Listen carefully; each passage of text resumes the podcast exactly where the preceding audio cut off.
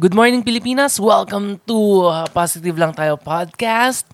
And this is our second episode. Medyo nangangapa pa ako sa podcast na to. Hindi ko alam na mahirap palang gawin. Akala ko noon na parang ang bilis lang. Maghahanap lang ako sa internet ng mga articles, ng mga inspiring stories. Yung una akala ko ang bilis eh. Pero ngayon medyo nangangapa pa. Pero eventually, syempre, makukuha natin to. And I know, syempre, gusto nyo. I mean, I know na nakikinig kayo para makakuha ng mga positive vibes. Pero i-share ko lang rin sa inyo yung process kung paano ko ginagawa tong podcast na to. And ngayon, medyo, ngayon ko lang na-realize na hindi pala ganun kabilis makakuha ng good news sa internet or sa, siguro sa mga news outlet or sa sa Reddit. Yun yung mga, ano eh, yun yung mga unang plans ko. Dun ko unang kukunin yung mga reference ko, mga resources ko. Pero parang, bakit ganun? Karamihan pala ng nasa news ngayon, medyo negative eh. Medyo parang, parang, ah, ano ba, panay, panay sad news, panay bad news, panay something na hindi ka talaga ma-uplift. I mean, syempre, importanteng ma-inform tayo kung anong nangyayari dito sa paligid natin. Pero yung something na mababasa mo, tapos magkakaroon ka ng positive vibe sa mundo, parang walang ganun yata eh. Napaka-konti. So, pagpasensyahan nyo na kung itong mga first few episodes natin, medyo, ano pa siya, kulang-kulang. Kasi, yun nga eh, hindi ko pa alam kung saan kukunin yung mga resources na yun. Pero syempre, hindi naman pwedeng ganun. Kaya ako nga ginawa tong podcast na to para magkaroon tayo ng positive vibe, positive outlook sa ating buhay. Yan. So, una, sa ating first, uh, ano ba tawag dito? First portion. Um, syempre, kailangan i-share ko muna sa inyo yung mga good news, di ba? Kahit gaano kahirap to hagilapin. Hahanapin natin to. Kailangan, syempre, kailangan may good news pa rin, pa rin tayo. Hindi pwedeng mawala yan. Kahit anong mangyari sa mundong to. Remember, kailangan may good news pa rin. So, yung first good news natin. So, medyo out of topic gata. O medyo hindi related sa Pilipinas. Pero, uh, kasi ano ako eh, Tesla fan ako. Elon Musk fan ako. Hindi ko alam kung ano mangyari sa future. Kung magiging, ano ba siya, magiging Doctor Evil ba siya. Hindi natin alam yan. Pero as of now, sobrang happy ako kasi nakapag-deliver ng five hundred thousand electric cars. Actually, hindi pa five hundred. Almost. Siguro kulang lang siya ng mga four hundred cars eh. So, almost five hundred thousand cars in twenty twenty. And sa mga hindi nakakakilala kay Elon Musk, na uh, siya yung gumawa ng SpaceX, which is nagkaroon ng returnable na, na booster yata yun. So, napamura niya yung mga, ano, mga rocket ships yan. Tapos, mga solar, uh, solar panels. Uh, gumagawa siya ng boring company, boring tunnel, and ito nga, electric cars, mga batteries, di ba? Ang electric batteries para makatulong daw sa mundo natin. And noong twenty fifteen, actually, sinabi niya na na by year twenty twenty na magkakaroon ng five hundred thousand uh, electric cars yung Tesla. Makakapag-release sila ng ganong karaming kotse. And during that time, walang naniniwala sa kanya. Lalo na nung around twenty sixteen, medyo palpak eh. Medyo yung mga kotse niya nagkakaproblema sa manufacturing. And ngayon, uh, twenty twenty, almost like four hundred fifty cars na lang yata yung kulang niya. Pero at least almost naabot niya ng five hundred thousand. Which is syempre good news yun kasi nagkakaroon na tayo ng trans- transition to ano bang tawag doon na renewables, di ba? Kasi alam naman natin na yung oil, yung gas, nakakapagdulot yan ng pollution, maraming, yung environment natin nasisira, syempre through drilling. Alam nyo naman, di ba, maraming mga tumatagas na oil sa dagat, sa lupa, sinisira yung environment, tapos yung air pollution. So, ang daming problema nun eh. Kaya, napaka-good news na nagta-transition na tayo sa, ano, sa mga renewables, which is isa doon yung mga electric cars. And eventually, sana dumami pa yung mga solar panels and other stuff. And another good news, dito naman tayo sa Pilipinas. Alam naman natin na medyo hanggang ngayon, tinatamaan pa rin tayo ng, ng pandemic eh. Itong covid nineteen, hindi pa rin matapos-tapos. And, I mean, and, uh, meron pa rin tayong good news, di ba? Si Mayor Joy Belmonte, Q C, nakapag-reserve niya ata siya ng maraming uh, vaccine para sa kanilang lugar. And ganun din si Vico Soto. Kanina lang nakita ko sa Twitter, sabi niya, uh, naghihintay lang siya ng approval pero halos okay na rin yon. Tapos si Manila Mayor Isko Moreno, sabi niya magpapa-free rin siya ng mga vaccine. And marami pang mga mayors na nag-ano, uh, nag-reserve na ng mga vaccine na to. And hopefully, siguro within the few months, magkakaroon na tayo ng vaccine and makakalabas na tayo, babalik na tayo sa normal. Kasi yun ang pinaka-problema natin dito eh. Hindi tayo makagalaw ng maayos, hindi tayo makapagtrabaho, hindi na, hindi natin ma-meet yung mga family natin. So, sana, sana matapos na to. Sana within this year, wala na tayong problema. Ayun. So, yun lang muna ang ating good news for today. Pero um, maghahanap pa tayo ng good news para hindi naman pa na negative. Kasi, which is yun yung nakikita ko ngayon sa Twitter and uh, Twitter, sa Instagram, sa Facebook. And actually, medyo maganda, maganda yung feeling ko kahapon kasi nanalo yung manok ko dun sa U S Senator election. Diba? I'm, I'm happy for them. Pero pagising ko kanina, parang, oh no, ano na naman nangyari sa Washington? Hopefully, maayos nila yun and bumalik na sa dati. So, yung next portion natin, actually, ito talaga yung main portion ng ating podcast and naisip ko na magandang gawin. Gusto kong i-share yung mga inspirational stories ng mga ibang tao, ng mga successful na tao. Actually, kahit na hindi successful eh, basta something na magkakapag-inspire sa atin. Yan. So, today, itong podcast natin, pag-usapan natin yung story ni Phil Knight. Actually, itong um, story ni Phil Knight, galing ito dun sa book na nabasa ko, Shoe Dog, Phil Knight. Memoir siya ni, yun nga, ni Phil Knight. Yun yung founder ng Nike. And actually, ang tagal na nito sa bookshelf ko. Eh. Binili ko to sa Big Bad Wolf and ngayon ko lang nabasa. And nung nabasa ko, parang wow. Na, ano siya, simple read pero inspiring. Diba? Kasi alam nyo naman yung mga story na yung mga pinagdaanan niya, yung mga pinaghirapan niya, and paano niya nagawa yung uh, itong maliit na company, itong Nike, from a small company to a, siguro number one company in the world. Yun. So, simulan na natin yung kwento ni Phil Knight. So, syempre, sa mga hindi nakakakilala kay Phil Knight, which is ako, hindi ko siya kilala until nabasa ko tong book. Ang alam ko, Nike eh, pero hindi ko kilala si Phil Knight. Unlike yung mga siguro, uh, Apple, founder Steve Jobs, sila Elon Musk, Bill Gates, yan. Yun yung mga malalaking company na kilala yung owner nila. Pero tong sa Nike, hindi siya masyadong kilala. Pero, ang laki pa rin ang nagawa niya. So, gusto ko yung kwento sa inyo yung story ni Phil Knight.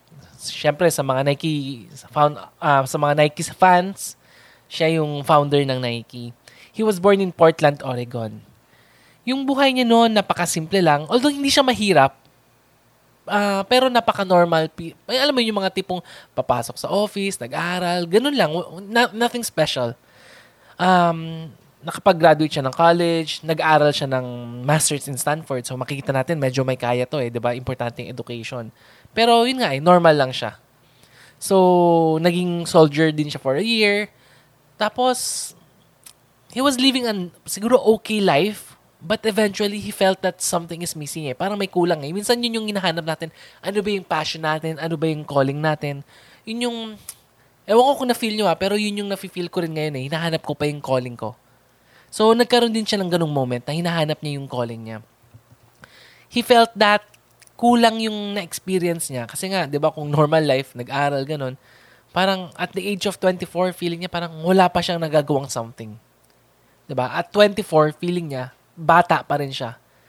Na, alam mo yun, parang nag-ano lang sa life niya. Parang go on with the flow.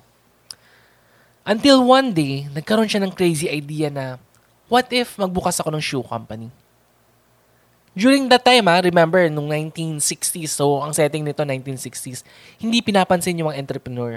Ang tingin lang sa kanila, diba, kung sa mga medyo oldies na tulad ko, para siyang mga encyclopedia salesman. O kung nanonood kayo ng movie, alam mo yung mga salesman na may hawak na vacuum cleaner, kakatok sa pintuan, tapos mag-offer. So, ganun yung tingin sa mga entrepreneur. So, sobrang baba. Kaya nung sinabi niya yun sa tatay niya, parang uh, medyo disappointed ng konti yung tatay niya. Pero sige, go lang. During that time, ang priority kasi maging accountant, lawyer, banker, or kahit anong white-collar job. job. Yung pagtayo ng shoe company, nakuha niya yung idea na to dun sa thesis na ginawa niya nung Stanford. Kasi nung, ano siya, nung college siya, runner siya, so athlete siya. And medyo hilig niya na yung mga shoes, yung mga pagtakbo, or something to do with running. Uh, during uh, the th- uh, yung thesis na yun sa Stanford, actually, ang taas ng grade na binigay sa kanya ng professor niya.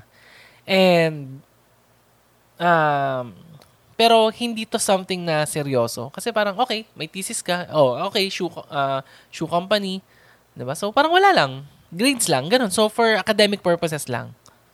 So, yung thesis pala niya, before I forget, uh, yung thesis niya, it's about kung paano tatalunin ng Japanese shoes, yung mga German shoes.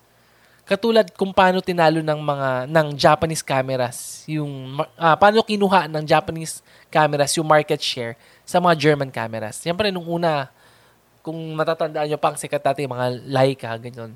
Pero nung nineteen sixties unti-unti nang naka or nakuha na ng Japanese uh, cameras yung market ng uh, sorry, medyo nalito ako. Nakuha na ng Japanese cameras yung market share ng mga cameras.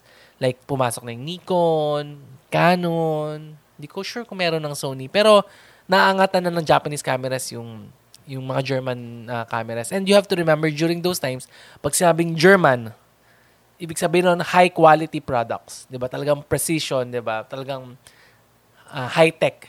And Japanese products are parang, kung anong tingin sa, natin sa China ngayon na parang bulok, Uh, na low quality, mass production na bara-bara, ganun eh. Pero nung nineteen sixties, naangatan na ng Japanese cameras. And dun sa thesis niya, sabi niya, kakayanin ng Japanese shoe uh, industry ng, uh, kakayanin ng mga Japanese, ay sorry, ano ba yan? Medyo nalilito na ako.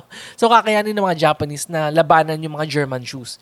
And yung German shoes noon, mga Adidas, uh, Puma yata eh. Basta Adidas yung pinakasikat, uh, kakayanin ng Japanese shoes. Tapos eventually, syempre, dahil hindi nga siya seryoso, nakalimutan siya until nung twenty-four na siya, naisip niya na, what if, di ba? Actually, crazy idea pa yan that time. What if mag-import ako ng Japanese shoes? So, kinausap niya yung tatay niya thinking na hindi mag-agree yung tatay niya kasi medyo far-fetched idea siya. Eh. Kasi yung Japan, remember, is uh, different siya from Japan today. Japan noon, medyo bulok. Japan ngayon, high-tech. So, ibang-iba siya. So, ano, parang walang tiwala yung mga tao sa mga Japanese products. And na, meron pang stigma eh. Kasi, um, siguro, nineteen sixties, nineteen forty-five, so mga fifteen years ago, World War Two, may stigma yung mga Americans against Japanese. Marami pang, Jap- ah, marami pang Amerikano nagalit sa Japanese. Kasi nga, feeling nila yung, uh, yung Pearl Harbor, yung mga bombing, gano'n. Tapos, yung... yung sa Japan, di ba, pinasab- pinasabugan sila ng atomic bomb ng Amerika. So, baka meron pang konting ano eh, parang uh, conflict between the two. Kaya, hindi talaga magandang idea yon nung kinwento niya sa tatay niya. Pero, nagulat siya, pinayagan siya ng tatay niya. Binigyan siya ng go signal. Uh, pero, hindi akalain ng tatay niya na, na gagawin niya ng mas malaki. So, binigyan siya ng tatay niya ng go signal. Pumunta si Phil Knight sa Japan. Medyo nag-detour muna siya, namasyal muna siya sa iba-ibang bansa. Para siya nag-world tour bago makarating ng Japan. So, para ma-experience yung culture ng iba't ibang countries. Diba? Wala siyang ano ha, um, tawag dito, um, wala siyang kahit anong idea, idea sa Japan. Ha? Talagang pumunta lang siya kasi dahil sa thesis niya, naisip niya na pwede. So, wala siyang kahit anong experience. So, pumunta siya ng Japan, walang experience in retail, walang experience in manufacturing, walang experience sa shoes. Ang alam lang niya, maliban sa Stanford degree niya, just the love for running. Kasi nga athlete siya. Diba, pumunta siya, pumunta siya sa Japan and minit niya yung Onitsuka. So, familiar, kung familiar kasi Onitsuka, medyo asig din na shoes yan. Diba, yung Onitsuka Tigers. During that time, eh, ano lang siya, small shoe company siya in Japan who have an, who have an ambition to spread their shoes all over the world. Siyempre, lahat naman tayo gustong sumikat. So, kung may ari ka ng product mo. So, yun din yung Uh, yung dream ng Onitsuka na naikalat yung shoes nila buong, sa buong mundo. Pero during that time, medyo maliit pa siya. Medyo okay na siya sa Japan, pero not all over the world. And with the help of other Americans in Japan, so kasi may mga connection naman si Phil Knight, yung tatay niya kasi lawyer, so may mga connection sa Japan. Nakipagtulungan muna siya, nakipag-usap dun sa mga Americans sa Japan. Tapos eventually, after makakuha ng ilang tips, pumunta siya doon sa Onitsuka office and nakipag-negotiate siya doon sa mga officials, officials ng Onitsuka. And nung pumunta siya doon, tinanong siya kung anong company, anong company nire-represent niya. And syempre, hindi niya pa naisip talaga kung ano yung company niya. Wala pa talaga eh. So parang ano to, suntok sa buwan. Tapos bigla na lang sinabi niya na yun nga yung Blue Ribbon. Hindi ko, nakalimutan ko na paano niya na-come up yung Blue Ribbon na company. Pero nag-invento na lang siya ng company right there and then. And yung mga Japanese, hindi naman nila alam kung ano yun. Siyempre, happy sila na merong Amerikano na gustong makipag-deal sa kanila. And syempre, during those times, kung meron kang may foreigner, lalo na Amerikano na pupunta sa company mo, sobrang big deal yun. So, sobrang masaya yung mga Onitsuka officials kahit na hindi nila alam na medyo super small time nitong Amerikano na to, nasa Phil Knight. So, nag-negotiate sila, tapos uh, humingi ng sample si Phil Knight. And eventually, medyo naging okay sila eh. Okay naman yung usapan nila.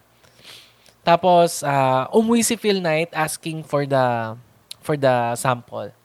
And nung nakuha niya na yung sample niya, nakumuha siya ng feedback sa ibang tao. And isa sa mga nakunan niya ng feedback, yung dating coach niya na sobrang addicted sa shoes. Nung una, inisip niya na parang, I'm sure matutuwa tong coach ko na magiging okay, makapagbigay siya sa akin ng magandang feedback. Pero hindi niya naisip, nung kinausap siya ng dating coach niya, sa sobrang ganda ng shoes, gusto ng coach niya na makipagsosyo sa kanya dun sa business. So, nakakuha ka agad siya ng sosyo after makita yung sample ng Onitsuka shoes. Kasi medyo kakaiba siya from the American shoes. And nagkaroon sila ng siguro fifty-one forty-nine split kasi yung coach ayaw niya nang isipin paano yung production. Basta gusto niya lang maging kasosyo. Ganun, ganun ang nangyari. Pero kahit meron siyang kasosyo during that time, kulang pa rin yung pera niya. So, anong nangyari? Humingi siya ng pera sa tatay niya para ma-fund yung yung first shipment na galing Onitsuka Japan. Ay, Onitsuka Japan. Galing Japan from Onitsuka. Nung una, medyo hesitant yung tatay niya kasi parang hala, medyo, ano to, medyo malaking business na to. Medyo seryoso na to. Parang, ang hiningi, ang, mag, ano ba yung hiningi niya? one thousand dollars eh. So, medyo malaki na yun during that time. Eh, syempre, itong si Phil Knight, gusto niya na magpa, uh, padala, magpakuha ng mga shoes from Japan. So, medyo nagkaroon sila ng konting argument pero hindi pumayag yung tatay niya. Pero nung narinig ng mama niya, naga, na parang nagalit yung mama niya, tapos bumili siya ng shoes dun sa kay Phil Knight, yung sample shoes niya.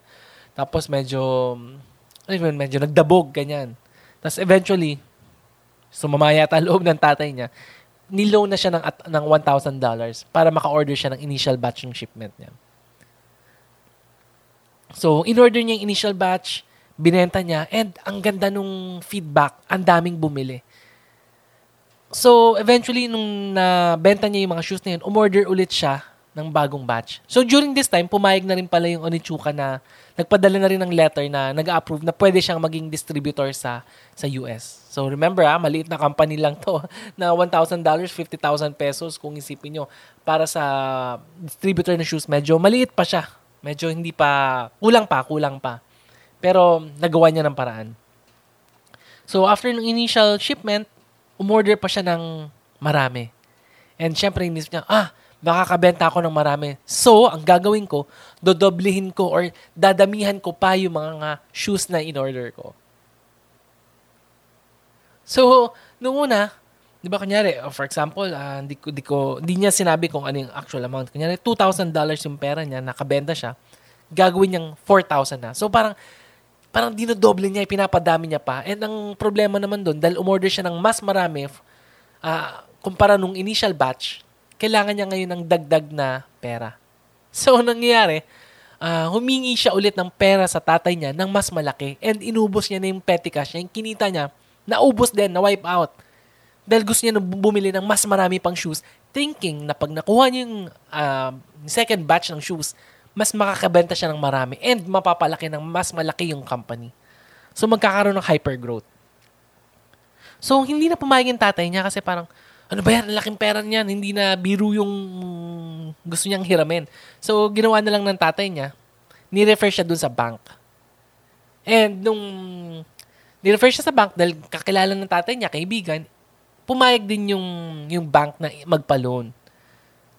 So, So, yun ang nangyari. Bumili siya ng bagong batch. Tapos, uh, binenta niya ulit. Lumaki na naman. Tapos, utang na naman siya. So, naging cycle siya ng ganun. So, palaki ng palaking company. As in, ang bilis ng paglaki. So, dahil sa sobrang laki, kailangan niya na mag-employ ng another employee. Or, kailangan niya na mag-employ ng employee. Kasi during that time, siya lang mag-isa. Siya lang may hawak na lahat. Eh. So, medyo mahirap. So, so uh, kumuha siya ng employee, na runner din, na nakipag-compete siya sa college. Na, na, isa sa mga competitors niya during college. Kasi, di ba, athlete siya, runner. So, isa sa mga competitors niya yung kinuha niyang employee na addicted din sa shoes. Yun yung maganda dun eh. Kumuha siya ng employee na hindi lang yung naghahanap ng work, but rather employee na passionate din dun sa sa sa product na binebenta niya. So, yung nakuha niyang employee, sobrang passionate and yun nga, palaki ng palaki.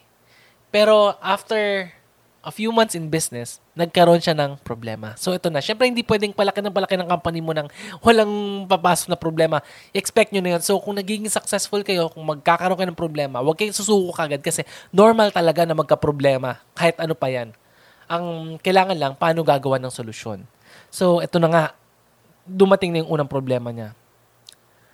Ang unang problema niya, merong isang tao na nagpadala ng letter sa kanya na nagbibigay ng cease and desist order na parang hindi na kayo pwede magbenta ng shoes kasi ako yung magbebenta ng shoes, ako yung distributor. So may isang tao na nagpadala, nagpadala sa kanila ng letter and yung taong yun medyo sikat, parang da, uh, dating artista sa Marlboro, so medyo medyo may pangalan compared to him na oo, Stanford graduate pero wala siyang pangalan and bago lang yung company. So ang ginawa niya, pumunta siya sa Japan, nagmakaawa siya sa Japan and sinabi niya na he's selling well. And with him as a distributor, papasikatin niya pa yung shoes dun sa U S. Eventually, siguro napag-isip-isip yung Onitsuka kasi maganda nga naman yung benta, pumayag na rin yung Onitsuka. Pero sabi niya, uh, sabi ng Onitsuka, makapagbenta lang si Phil Knight dun sa western part ng U S. And itong isang kalaban niya, isa pang distributor, dun naman sa eastern part ng U S. So, okay naman sa kanya kasi, syempre, maliit na company lang naman. So, okay na sa kanya yung western. So, basta makapagbenta ng shoes, okay na. So, nagkaroon sila ng negotiation, okay naman. So, eventually, nawalan na ng problema. So, with the problem averted, nakafocus na siya ngayon dun sa business niya. Nag-employ pa siya ng maraming employees na passionate din dun sa sa shoes. Diba? Kumuha rin siya ng mga runners, mga referrals ng coach niya na yung mga dating athletes niya na walang work, yan. So, dumaming employees niya. Tapos, yun nga, palaki ng palaking company, parami ng parami yung benta, and yung strategy pa rin ni Phil Knight, every time na makakabenta siya, idodoble niya yung benta, ah, idodoble niya yung next shipment. So, imagine kung gaano kalaki yun, di ba? Parang nagiging ano siya, parang, alam mo yung isa nagiging dalawa, yung dalawa nagiging apat, yung apat nagiging walo. So, parami ng parami. Ang bilis lumaki ng company niya. Ang problema, pati yung loan niya sa bank, palaki ng palaki. Hindi siya nag-iiwan ng pera para pang backup. So, ang ginagawa niya, yung lahat ng pera for the next shipment. Believing na yung shoes niya, mabebenta niya. So, ganun ang ganun, hanggang eventually yung bank parang, this is too much.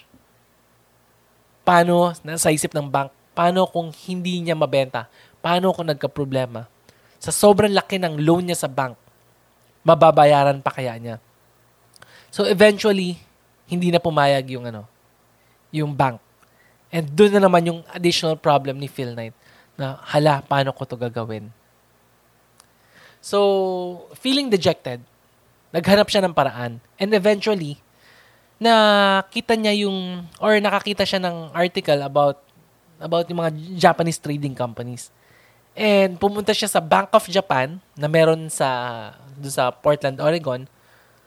Nakahanap siya ng ano na Bank of Japan, tas kinausap niya kung ano ba tong trading companies. And yung taga-bank ni-refer siya doon sa isang trading company na kasi yung building ng, lang nila. So parang swerte pa rin si Phil Knight kasi nakilala tong nakilala niya tong Japanese trading company. And eventually, tong Japanese company tinulungan siya doon sa utang niya. So parang uh, parang pinautang siya, tapos binigyan ng yung bank, pinalakas yung loob. So, naging okay lahat. Pero, ganun pa rin ang ginagawa niya. Utang pa rin ang utang. So, parang, ano siya, parang he's walking in thin ice. Ay, skating in thin ice. Yan. So, ano pa rin, medyo, ano pa rin. Pero, hyper-growth, ha. Kaso, one day, nagkaroon na naman siya ng problem. So, kung mapapansin nyo, wala talagang katapusang problema yung kinaharap ni Phil Knight. So, nagkaroon ng another crisis na nalaman niya na gusto siyang paalisin ni Onitsuka or gusto ni Onitsuka na na hindi na siya gawing distributor. Kasi gusto nung Onitsuka na makipag uh, nego- makipag uh, hindi negotiate, makipag uh, partner sa mas malaking company kasi gusto ng Onitsuka na makakuha ng mas malaking market share. And because of that, pumunta ulit si Phil Knight sa Japan and after a tense meeting, uh, they agreed na maging distributor siya sa U S for three years. Nung una, medyo ayaw na ng Onitsuka eh, kasi gusto nga ni Onitsuka na mas malaking company. Pero sinabi niya, hindi, kaya ko rin magbenta sa East. Kasi, di ba, meron akong company doon. Ay, meron akong team, ganyan. So, so eventually, parang nauto niling Onitsuka. And eventually, pumayag na rin Onitsuka na siya yung maging distributor. Na, kaya, na sinasabi ni Phil Knight na kaya mag-distribute sa buong U S. Which is not, ano eh, which is not true. Pero, ginawa niya pa rin ang paraan. Pero, eventually, he went home. And after some, ta- after some time, hindi pa rin pala nag-give up yung Onitsuka sa ganong idea. Naghahanap pa rin sila ng bigger company. And during one of the meetings, pumunta ng U S itong uh, representative ng Onitsuka and he wanted to buy them out. Gusto nilang bilhin nung Blue Ribbon, Blue Ribbon Company ni Phil Knight. So, feeling dejected, uh, parang syempre nainis siya, naggalit, nagpanik, tapos may ginawa siyang kalokohan, binuksan niya yung briefcase nung tao, kinuha niya yung paper, tapos nandun pala yung listahan ng mga iba pang companies na pupuntahan nung representative ng Onitsuka. So, na-realize niya na, de, seryoso pala tong Onitsuka na maghanap ng bigger company. Nag-ano lang, parang uh, tumetsyempo lang. Yan.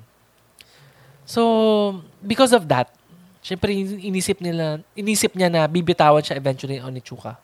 So, as a fallback, naisip niya na, kailangan ko maghanap ng factory na makakatulong sa kanyang gumawa ng shoes. So, kung bibitawan man ako ng Onitsuka, meron akong fallback. So, yun yung nasa isip ni Phil Knight. So, eventually, nakahanap siya ng mga factories pero hindi pa ganun ka-okay. Pero with the help of the Japanese trading company, nakahanap sila ng uh, uh, other factories sa Japan. So, eventually, nakahanap siya. Tapos, nag-usap-usap sila ng mga employees niya. Tapos, eventually, dun, dun lumabas na yung Nike. Dun na lumabas yung idea na, okay, ito na yung bagong shoes ko. Siyempre, at first, hindi pa okay yung Nike na shoes. Medyo bulok pa, medyo wala pa sa standard. Pero, sige, push lang kasi kailangan na nila. Tapos, uh, eventually, nilabas na nila yung Nike. Parang pinagtabi nila sa Onitsuka. And, nahuli sila ng Onitsuka. Kasi dun sa contract nila, actually, bawal. Pero may mga ano yan, may mga lusot-lusot eh. So sila, hindi ko na i-explain kung paano nangyari sa korte, eh. Pero may mga ano sila, may mga argument and counter-argument. Pero nalaman ng Onitsuka and nagalit sila sa Nike and eventually uh, sinun nila yung Nike sa court. 'Di ba? So so naging ano siya, hard and bitter battle eh. Pero eventually nanalo si Phil Knight. Yung paggawa ng shoes, hindi siya ganun kabilis na process. Ang daming trial and errors. Pero yung team ni Phil Knight, actually, sila yung nag-push talaga paano pagandahin yon. I forgot to tell you pala na nung una, yung partnership nila with Onitsuka, hindi lang normal partnership eh. So, makakuha ng shoes si Phil Knight sa Onitsuka. Yung Onitsuka, with the help of his, uh, with, with the help of his team, nagbibigay sila ng mga tips kung paano i-improve pa yung mga shoes. Kung paano pa gagawin, lalo na for the American market. Kasi syempre, you have to remember, iba yung paa ng mga Japanese kaysa sa paa ng mga Americans. So, yung team niya yung gumawa ng design, ng tamang design, paano pa gagandahin pa. Papadala niya sa Japan yung mga, yung mga kailangang ayusin. Tapos gagawa ng prototype at gagawa ng bagong shoes. Itong Onitsuka Japan. Ay, Onitsuka sa Japan. So, gets nyo, hindi lang basta-bastang bibili lang siya ng shoes from Onitsuka, but rather, sila pa yung tumutulong paano i-improve yung mga shoes dun sa Japan. And pagdating sa Nike, ganun din. So, ang daming trial and errors, trials and errors, medyo mahirap yung process, pero eventually, nagawa nila ng paraan, na-improve nila ng maayos. Yung Nike, for the longest time, walang kita. Kasi remember, ang ginagawa ni Phil Knight, every time na may kita siya, binebenta niya pa. Ah, every time na may kita siya, ino-order niya, ginagamit niya yung money na yun para palakihin pa, para paramihin pa yung shoes na nagagawa niya. And during those times, hindi pa siya full-time. Nag-accountant pa siya habang ginagawa tong business na to. Kasi nga medyo kulang yung perang nakukuha niya from this business. So, nakuha niya yung, ano yun, yung idea niya na na sa pagpapalaki ng business, kailangan talaga talagang meron kang backup na kailangan paghirapan mo na paggagawa ka ng business, importante talaga na palakihin mo ng palakihin. Na hindi mo pwedeng gastusin basta-basta. Diba? Sobrang hirap nung process na dinaan niya. Kasi for him, actually yung Nike, hindi to money-making machine eh. Hindi to business na makakuha agad siya ng pera tapos i-enjoy niya ng pera niya. But rather, it's a dream na gusto niyang ma-accomplish. Something na, parang alam niyo, di ba, remember nung first part nitong story, sinasabi ko sa inyo na medyo na, na parang feeling niya kulang. Feeling niya kulang yung experience niya. Feeling niya, parang kailangan niya ng calling to move on. And ito nga yung calling niya, yung paggawa ng Nike, paggawa ng shoes for runners like him. Tapos, eventually, parang he dreamt of, ano eh, parang meron siyang dream na masuot yung shoes ng mga sikat na athletes na i-represent siya. So, kasama yun sa push sa kanya na itong shoes na to, hindi lang to basta-basta, but world-class siya na isusuot siya ng mga talagang competitors, ng mga runners, ng mga athletes. Actually, hindi lang runners kasi, di ba, remember, yung mga ano niya, endorsers niya, kasama si Michael Jordan, Tiger Woods, at iba pang mga athletes, yung mga, lalo na yung mga runners na hindi ko nakilala. Tapos, naisip niya na hindi lang to basta-bastang masuot lang ng mga athletes, but gusto niya rin magkaroon ng relationship with them, na magandang relationship, na hindi lang to pera-pera. Diba? Tapos, yung shoes na to, they improve and improve until eventually, eventually, natalo nila yung Adidas. Kasi prior to that, Adidas talaga yung number one. And hindi nila man naiisip na kakayanin nila yung Adidas. Siyempre, yun yung goal nila. Yun yung nagpo-push sa sarili niya na ito yung kalaban ko, kailangan kong labanan to. Pero, walang naniniwala that time. Nakakayanin nila. I, I mean, maliban siyempre sa kanya kasi yun talaga yung goal niya. Pero, yung bansa noon, hindi nila maiisip na kakayanin ng small shoe company labanan yung isang malaking shoes na tulad ng shoe company na tulad ng Adidas. Siyempre, yung mga sa team niya, hindi rin talaga ano, hindi maiiwasan yung pag-aaway. Nagkaroon din ng konting hidwaan, nagkaroon ng konting pag-aaway-away. Pero, ano yun eh, parang they fought with each other, pero they work hard together. Na pinupush nila yung isa't isa para ma-improve yung, yung company. Hindi sila, I mean, they believe in their product, pero hindi lang yun yun eh. They also believe in themselves na kaya nilang gawin no matter what the obstacle. Diba? Ang daming problemang kinaharap ng Nike. They were accused of a lot of things. Dinimanda sila ng ilang beses. Uh, hindi lang yung sa Onitsuka, but yung kanilang work ethics daw, tinira sila ng media. Ang daming naging problem, pero na-overcome nila lahat ng problemang yon. And hindi lang na-overcome, eh. Hindi lang basta-basta na-overcome, but bawat problems na kinaharap nila, nag-improve sila ng nag-improve. And ngayon, syempre, tatanungin ko kayo, ano yung number one shoe company sa buong mundo? Automatic, it's Nike. Ano yung ayaw mo sa Nike? I don't think meron kang masasabi. Kasi Nike talaga ngayon eh. Di ba, mga Air Jordans, yung mga Nike. Ako, yung shoes ko ngayon, ilang years na, five years na yata, eight years, nandyan pa rin, Nike pa rin ang suot ko. Although, syempre, may mga mas murang product, pero iba talaga yung Nike eh. Di ba, from a shoe, from a small shoe company, distributing other brands. They created something and eventually, they became number one. Diba? Yun. So, yun yung kwento ni Phil Knight. So, kung gusto nyo malaman yung buong storya, hanapin nyo lang Shoe Dog by Phil Knight. Medyo, syempre, medyo summary na tong kwento ko sa inyo. Pero hopefully, meron pa rin kayong makuha from this, ano, from this summary. Yun. Um, so, tatapusin ko tong podcast na to sa isang quote from ano, Phil Knight. Kasi tinanong siya one day ng, ng media kung, or reporter, kung ano yung advice na mabibigay niya sa mga mid-twenties na, na hindi alam kung ano yung gagawin nila. Actually ako, nasa ano na ako, late thirties. Pero I find it very useful. And kung mid-twenties pa lang kayo, baka makatulong sa inyo to. Sabi ni Phil Knight, I'd tell men and women in their mid-twenties not to settle for a job or a profession or even a career. Seek a calling. Even if you don't know what that means, seek it. If you're following your calling, the fatigue will be easier to bear. The disappointments will be fuel. The highs will be like nothing you've ever felt.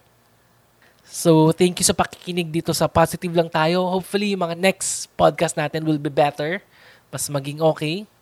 And if you like this podcast, please subscribe. And kung meron kayong mga uh, mga inspirational stories na gusto nyong i-share, i-message nyo lang ako sa Kwentuhan Sessions sa Instagram. So, K W E N T U H A N Sessions. And doon naman sa Facebook, mahanap nyo ako sa Kwentuhan Sessions P H. Pwede yung i-type yung Kwentuhan Sessions, pero kung gusto nyo ng direct na web address, it's facebook.com ah, .com slash Kwentuhan Sessions P H. Yan. So, thank you again for listening. Hope to see, hope to hear from you again soon. This is Chichi signing off. Bye!